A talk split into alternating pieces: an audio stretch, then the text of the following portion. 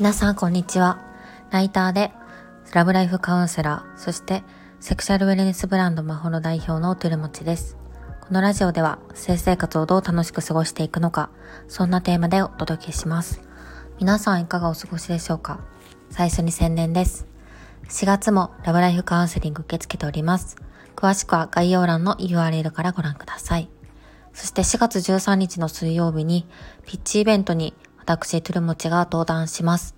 あの、クラウドファンディングのキャンプファイヤーと、あの、ビールなどのいろんなブランドを展開しているムーン X さんの共催のピッチに登壇することとなりました。地域のものづくり編ということで、私もあの兵庫県神戸市からあの世界にものを届けたいなっていうところで今回セクシャルウェルネスブランド立ち上げたので、まあ、そういう魅力だったりとか神戸のこう良さとかだったりとか、まあ、実際にどんな原料を神戸から使ってお届けするのかみたいな話をできたらなと思っているので、ぜひご都合合う方は遊びに来てください。そして4月22日からはラフォーレ原宿で行われるセルフラブフェスに私と,、えー、とブランドのマホロが出ます。そしてですね、さらに さらに、5月9日の月曜日には、あの、久しぶりのオフラインイベント、つやこと女子会が関西で開催されます。性についてみんなでワイワイ話しませんか？っていうイベントになっているので、こちらも詳しくあの、URL からご覧いただけましたら幸いです。ちょっと宣伝が続いちゃいましたね。今日はですね、あの昨日か 配信してる時は、あの、前の日になってるんですけど、えっと、今日は、あの、コンドームの妖精のなっちゃんが、私が普段、あの、いる場所に遊びに来てくれました。最初お互いがお互いのことを 気づかなかったんですけど、なんかマスクしてるところでわからなかったのが目を見ると、あれよく見たらなんか見覚えのある顔だなと思って声をかけたらなっちゃんでした。なっちゃんとは付き合い自体は3年ぐらいあるんですけど、ずっとオンラインでしか会ったことがなくて、ズームで話す機会ばっかりだったので、まあ、普段からインスタグラムとかでやりとりはよくしてるんですけど、あの、会うのがほんの初めてですごい嬉しかったです。すごくなっちゃんはエネルギッシュで、あの、日本各地をこう動き回って、そういう性の発信とかしたりしているので、私もすごく尊敬している友達です。あの、本当に同年代としてすごく尊敬しています。でですね、今回の問題なんですけど、セックスをしたくない時の互いのケアという話をしていこうかなと思っています。これは、あの、とある記事を読んで、自分の生活とかももちろん、セックスしたくない時の伝え方次第でこんなにこう互いの関係性って変わるものかなっていうのをあの思うことがあったので取り上げてみようかなと思いました。あのニュース、ニュースじゃないですね。あの記事なんですけど、42歳男性は夜の生活を拒まれ、妻からの一言で狂った。彼女の言葉に悪意はあったのかっていう、えっ、ー、と一つの記事でした。まあこれも概要欄に貼ってあるので、もしよかったら見てみてください。まあこう、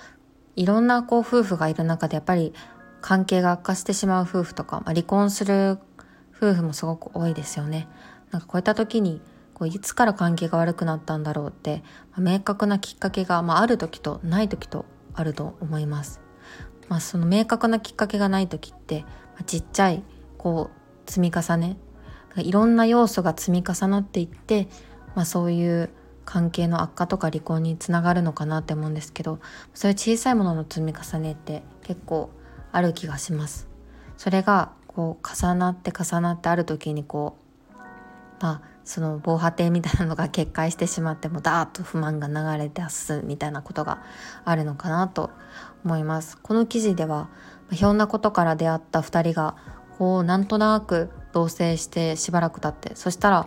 まあ、ある時否認はしてたけど妊娠しましたみたいなことが発覚して、まあ、でも妊娠したんだったら産みたいよねって言って結婚を決めます。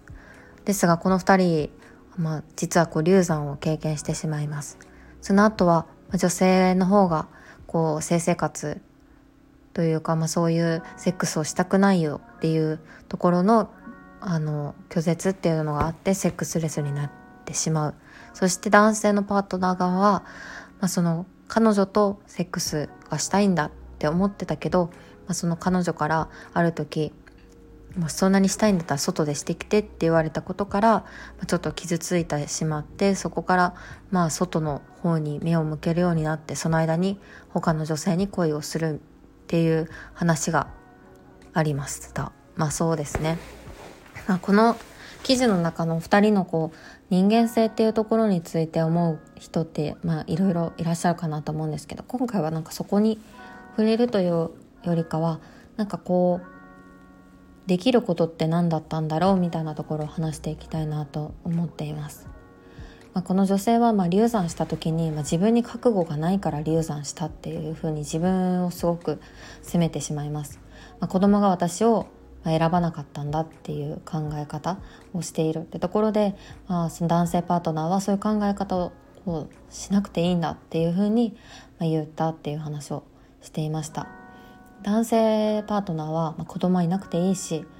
なんかその僕があなたと関係を持ちたいんだって言ってもなんか無理だっていうふうに伝えられたっていう話でした。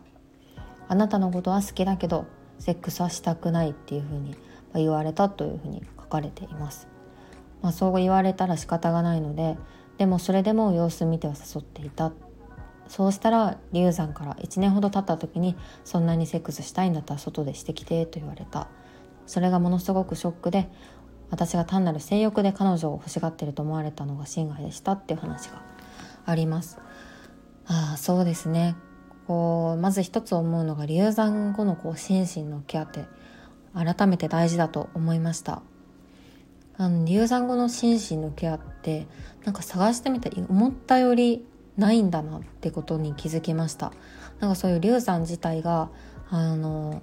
まあ、女性の10%か15%は経験しているし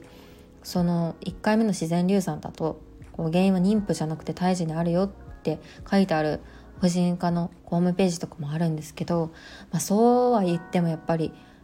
こう心と体どちらもやっぱダメージがすごく大きいと思うのでそういったところを気軽に話せる場所っていうのを知らないとなんか一人で抱え込んでしまうよなっていうふうに思いました。まあ、このところでよりどれぐらい寄り添えるんだろうっていうとこが正直ありますよね。ここのこうケアっていうところで2人で一緒に向き合えれたらまた感じ方も変わっていたかもしれないですし、まあ、でもケアしてもやっぱりセックスしたくないっていう事実は変わらないかもしれません。でそれで、まあ、外でしてきてって言ってしまうなんかこうそれがどんなこう流産後の誘い方が続いてきたのかは、まあ、この記事からは分かりかねるんですけど、まあ、それぐらい、まあ、したかったら外でしてきてって言った時に、まあ、どういう罪それまでにこう心の中の積み重ねがその女性の中にあったのかなっていうのを想像しました。なんですかね、まあ、誘い方っていうところがあるのかそれとも頻度的に何回も言われるのが辛かったのかっていうことをまあ考えるんですけどまあでもそれを伝える時になんかこうしたければ外にしてきてっていう言い方だとやっぱりいます。確かに。こう傷つくなっていうところがあって。なんかこうやっぱり私はこうこうこういう理由でできないからもうもしなんか性欲っていうところでなんか我慢できない部分があるとしたらなんか外でするっていう外でしてくるっていう選択肢もなんか私はあってもいいと思うよみたいな伝え方がまあお互いが傷つかないような言い方になるのかもしれません。なかなかそんなこう自分のその心身の状態っていうのがベストでない時に、まあ、その言い方ができるのかっていうところは一つあるんですが、まあ、そういったところも大事だなと思いました。傷ついている時だからこそ相手のことをどれぐらい、うん、その時に思いやれるんだろうかっていうところを私自身もすごく自信がない部分ではあります。この流産後とか、